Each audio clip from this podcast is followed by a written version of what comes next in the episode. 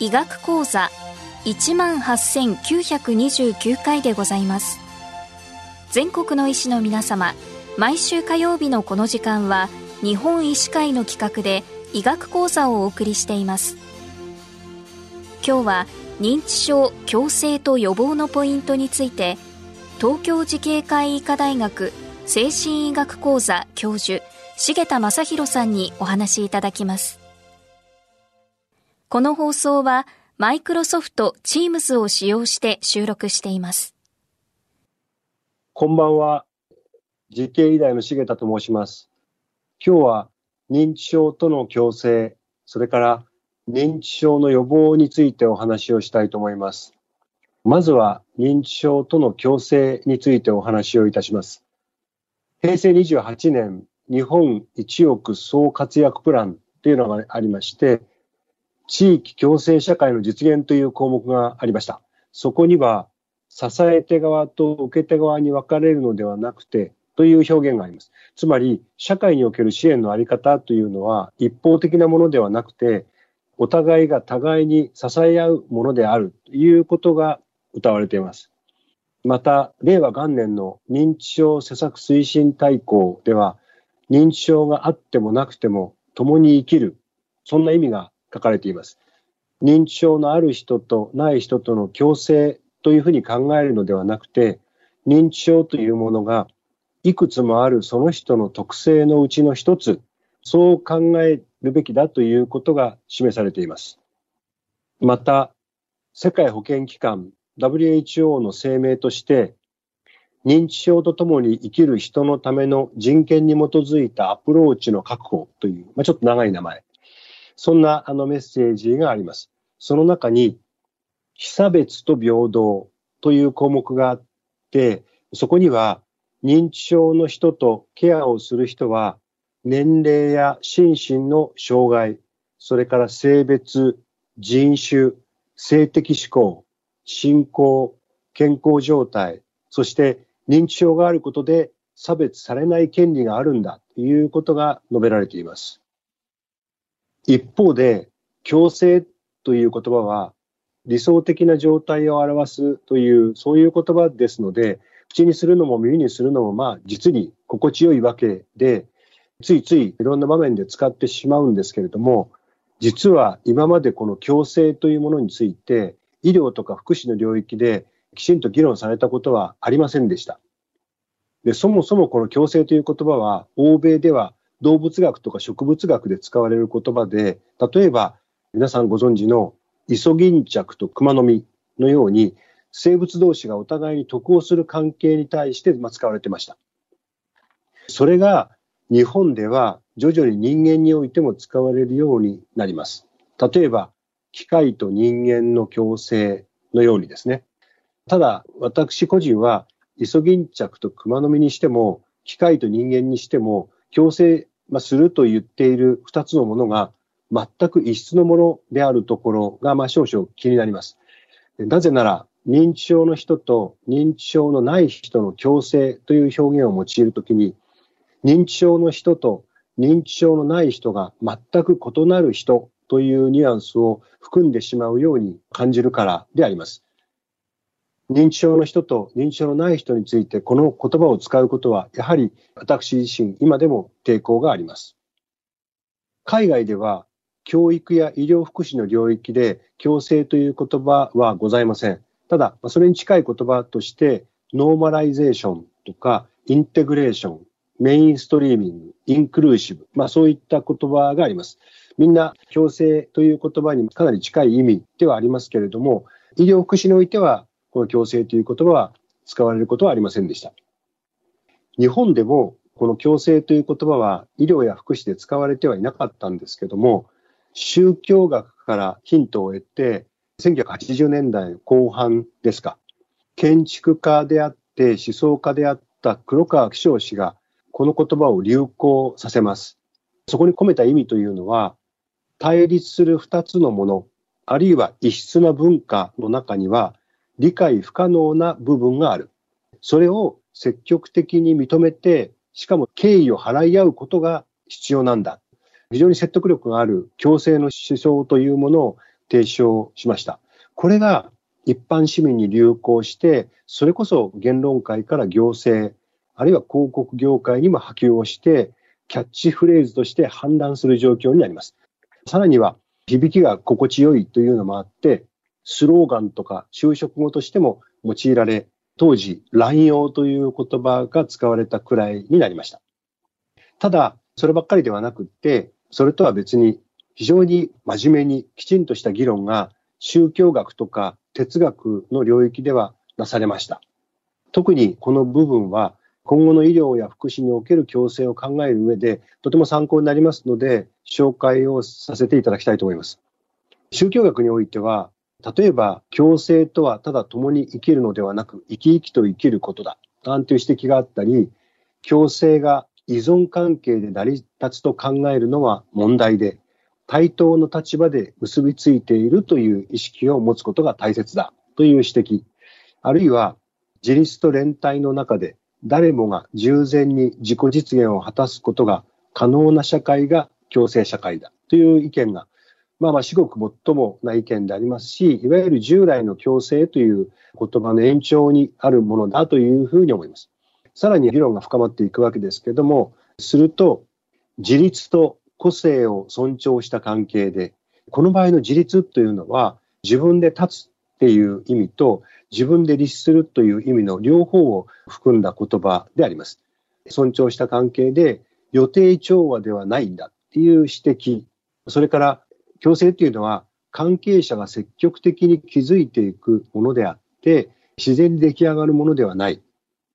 あるいは障害者が健常者と同等に生活することが障害の克服ではないという指摘があります。そこには結局個人個人の生き方の問題が省かれてしまっているからだという指摘であります。とても説得力がある大事な指摘だろうというふうに思います。さらにですね、注意喚起を促す意見もありまして、例えば回避困難な対立や緊張をはらんだ関係が克服を目指すことをやめてしまう。強制という一つの言葉であたかも問題が解決したかのように感じてしまう危険がある。あるいは、障害者と健常者が共に生きられる社会を目指そうというメッセージは、健常者の差別や偏見、抑圧、対立といった諸問題と向き合うことをおろそかにする危険がある。そういう指摘があります。とても重要な指摘だろうというふうに思います。確かにそれでは健常者同士でさえも、もちろん障害者同士も共に生きるということに成功しているとは決して言えないと思います。他者との違いを違いとして認めて許容する。そして同質性と異質性が錯綜する中でこそ共存を目指すべきだという意見。それから個々の利害は所詮一致しないもんだ。それを認めた上で、互いの利益追求の自由を認める関係が望ましいんだ。さらには、利害と価値観が異なって多様な生き方をする人々が対立して論争することでこそ多面的に豊かな社会になるという意見があります。非常に成熟をした、いわゆる共生の行き着くべきところだというふうに私は考えます。仲良くお手手をつないで笑顔でというのが決して強制ではないんだということであります。強制に関するまとめとして自分の言葉で整理をさせていただくと、強制という言葉は希望とか尊厳とかいう言葉と似ていて、やっぱり人をいい気分にさせる。しかし、認知症の人との共生とか、認知症の人の希望とか、認知症の人の尊厳とか言われて、自分たちがどのように行動すべきかをはっきりと分かっている人は、まあ、ほとんどいないんじゃないかと思います。こうした耳障りのいい言葉を唱えることよりも、まずは認知症の人が日々経験している、まあ、ややもすると無視することもできるような些細な日々の生きづらさっていうものを一つ一つ私たちが向き合って、それを理解しようと努力し続けることが重要だというふうに思います。そして、その上で我々が理解できない部分があることに気づいたとき、確かに仲良く手をつなぐこともできませんし、互いにやっぱり偏見を持ってしまう。分かり合うこともできない。でも、それがあるんだけれども、分かり合えない部分に敬意を払って尊重することはできるはずなので、それをきちんとなす。それをなすときに初めて共生社会が実現するというふうに言えると思います。続いて認知症の予防についてお話をいたします。認知症の予防というのを推進している人もいれば、予防などできないというふうに断言する人もいます。それは同じ予防といっても認知症というものについての理解がいろいろに異なるからであります。例えば、アルツハイマー病では脳にベータアミロイド、あるいはタウタンパクといった異常なタンパク質が溜まります。それらが神経細胞を障害をして障害が出るというふうにされています。可能であれば、このタンパク質を溜まるのを予防したい。しかしそれは今はできない。世界中でタンパク質を除いたり、毒性をなくしたりする薬の開発が行われているんですけども、まだ成功はしていません。その予防は難しい。じゃあ、アルツハイマー病で起こってくる記憶力の低下、中心的な症状であります。それを予防することができれば、病気の本質的な症状の予防ということになるわけであります。最近、予防に改めて注目が集まったのは、フィンランドでの研究が成果を収めたからであります。調査に参加した高齢者に非常に丁寧な食事指導を行い、丁寧な運動指導を行い、人との交流の機会を頻繁に作って、知的刺激になるような、まあ、いわゆる頭の体操みたいなものを取り入れる。つまり、ここでの予防のキーワードっていうのは、食事と運動と人との交流と知的刺激の4つです。で、取り組みに参加した人と参加しなかった人の認知機能の変化を比較したわけです。予防効果がもしあれば、取り組みに参加した人たちの能力は参加しない人よりも高まるはずですよね。結果を見ると、やはり取り組みに参加した人たちの能力は参加しなかった人よりも高まっていました。特に認知機能の処理速度や遂行機能といった認知機能が高まってました。しかし、記憶に関しては差がありませんでした。残念ながら、アルツハイマー病の中心的症状には変化がなかったわけです。病気そのものの発症とか進行は予防できなかったというふうに考えられます。ただ、他の認知機能の、記憶以外の認知機能の高まりがあったわけですから、実生活での仕事や家事などの日々の生活の活動っていうのは、こうした4つのキーワードの取り組みで能力を維持したり改善したりする効果は期待できるのだろうというふうに思います。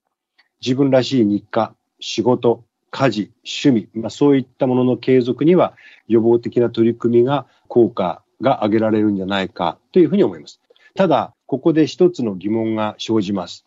食事のバランスも、運動も、人との交流も、知的刺激も、確かに認知症そのものは予防できないんですけど、どれも脳や体にいいことなので、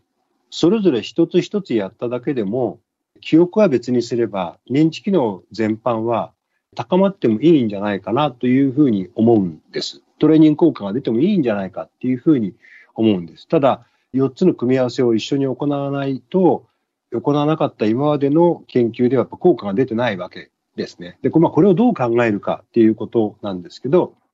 えー、私の考えでは、調査とか研究で効果を証明するためには、いわゆる参加した人の平均値が改善しなきゃいけない。参加した人の中で1人2人すごい良くなったっていう人がいても、まあ、それはダメなわけですね。参加者全員が改善しなくてもいいんですけど、一定数以上の人が改善しなければ平均点が上がらない。改善効果があるっていう結論にはならない。例えば、食事指導はいいことです。すべての人にとっていいことなんですけども、実際に食事指導をして効果が出る人っていうのは、それまでの食事が、バランスが悪い人なわけですね。もともと食事のいい人に指導しても変わらないからであります。運動も人との交流も知的刺激も同じです。例えば、普段から食事の栄養バランスに気をつけていて、運動も好きでやっていて、老人会とか婦人会の役員もやっていて、人との交流も多い、習い事もずっと前からやってるなんて人は、4つのキーワードの介入を行ったとしても、もしこの人が認知症になる運命だとしたら、それは何ら変わることはない、いうことになります。ランセットというイギリスの世界的な雑誌がありまして、認知症予防に関して今まで報告された膨大なデータを分析をして、どういった要因が認知症の発症を左右しているかをまとめました。そこには、例えば、中年期の難聴は、認知症の発症を9%左右するとか、高齢期の喫煙は5%左右すると書かれていて、まあ、その数字を全部足し合わせると、35%の人の認知症の発病というのは遅らせることができる。あるいは進行を遅らせることができる。まあ、裏を返せば、65%の人の運命は変えられないわけであります。この65%したどういう人かというと、おそらくはすでに介入する前から健康にいい生活をある程度している人なんだろうというふうに思います。藤田和子さんっていう当事者の活動をしておられる方がおられて、で、この方はアルツハイマー病なんですけれども、以前に認知症に関する会議で次のような発言をしていらっしゃいました。自分はもう何年も前に認知症を発病して、物忘れとか頭の疲れやすさっていうのは年々進行している。ただ、症状を持ちながらも、家事など自分にやりたいことについては、工夫をして一生懸命取り組んでいる。で、最近は以前よりもうまくできるようになってきた部分もあるんだということであります。おそらく症状になれるということだけではなくて、認知症の人は自分に合ったやり方を探して見つけることができることで、よりスムーズに身の回りのことができるようになったりするんだろうというふうに思います。そういう能力を持ってらっしゃるんだろうと思います。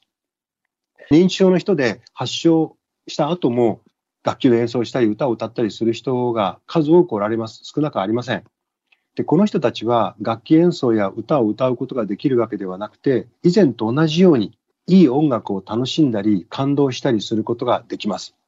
映画で感動することもできますし、美味しい食事を楽しんだりすることもできる。スポーツで体を動かした気持ちよさを感じることもできる。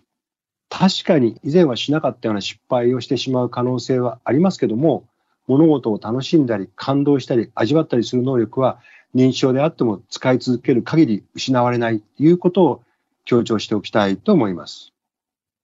最後に認知症予防について私の見解を求めますと、食事、運動、人との交流、知的刺激という4つの心がけは、認知症そのものを予防することはできませんけれども、心身の健康を高めて、全般的な健康を高めて、生活上の活動を維持することにつながっていきます。自分がやりたいことの継続にもつながります。それは自分らしい生活の維持にもつながりますし、介護の予防にもつながる。家族の介護負担も減らすことができる。ひいては自分や家族の不幸、不幸せを予防することにもつながるのではないかというふうに考えています。ご清聴ありがとうございました。今日は認知症、矯正と予防のポイントについて、東京慈恵会医科大学精神医学講座教授、重田正宏さんにお話しいただきました。この放送は、マイクロソフト Teams を使用して収録しました。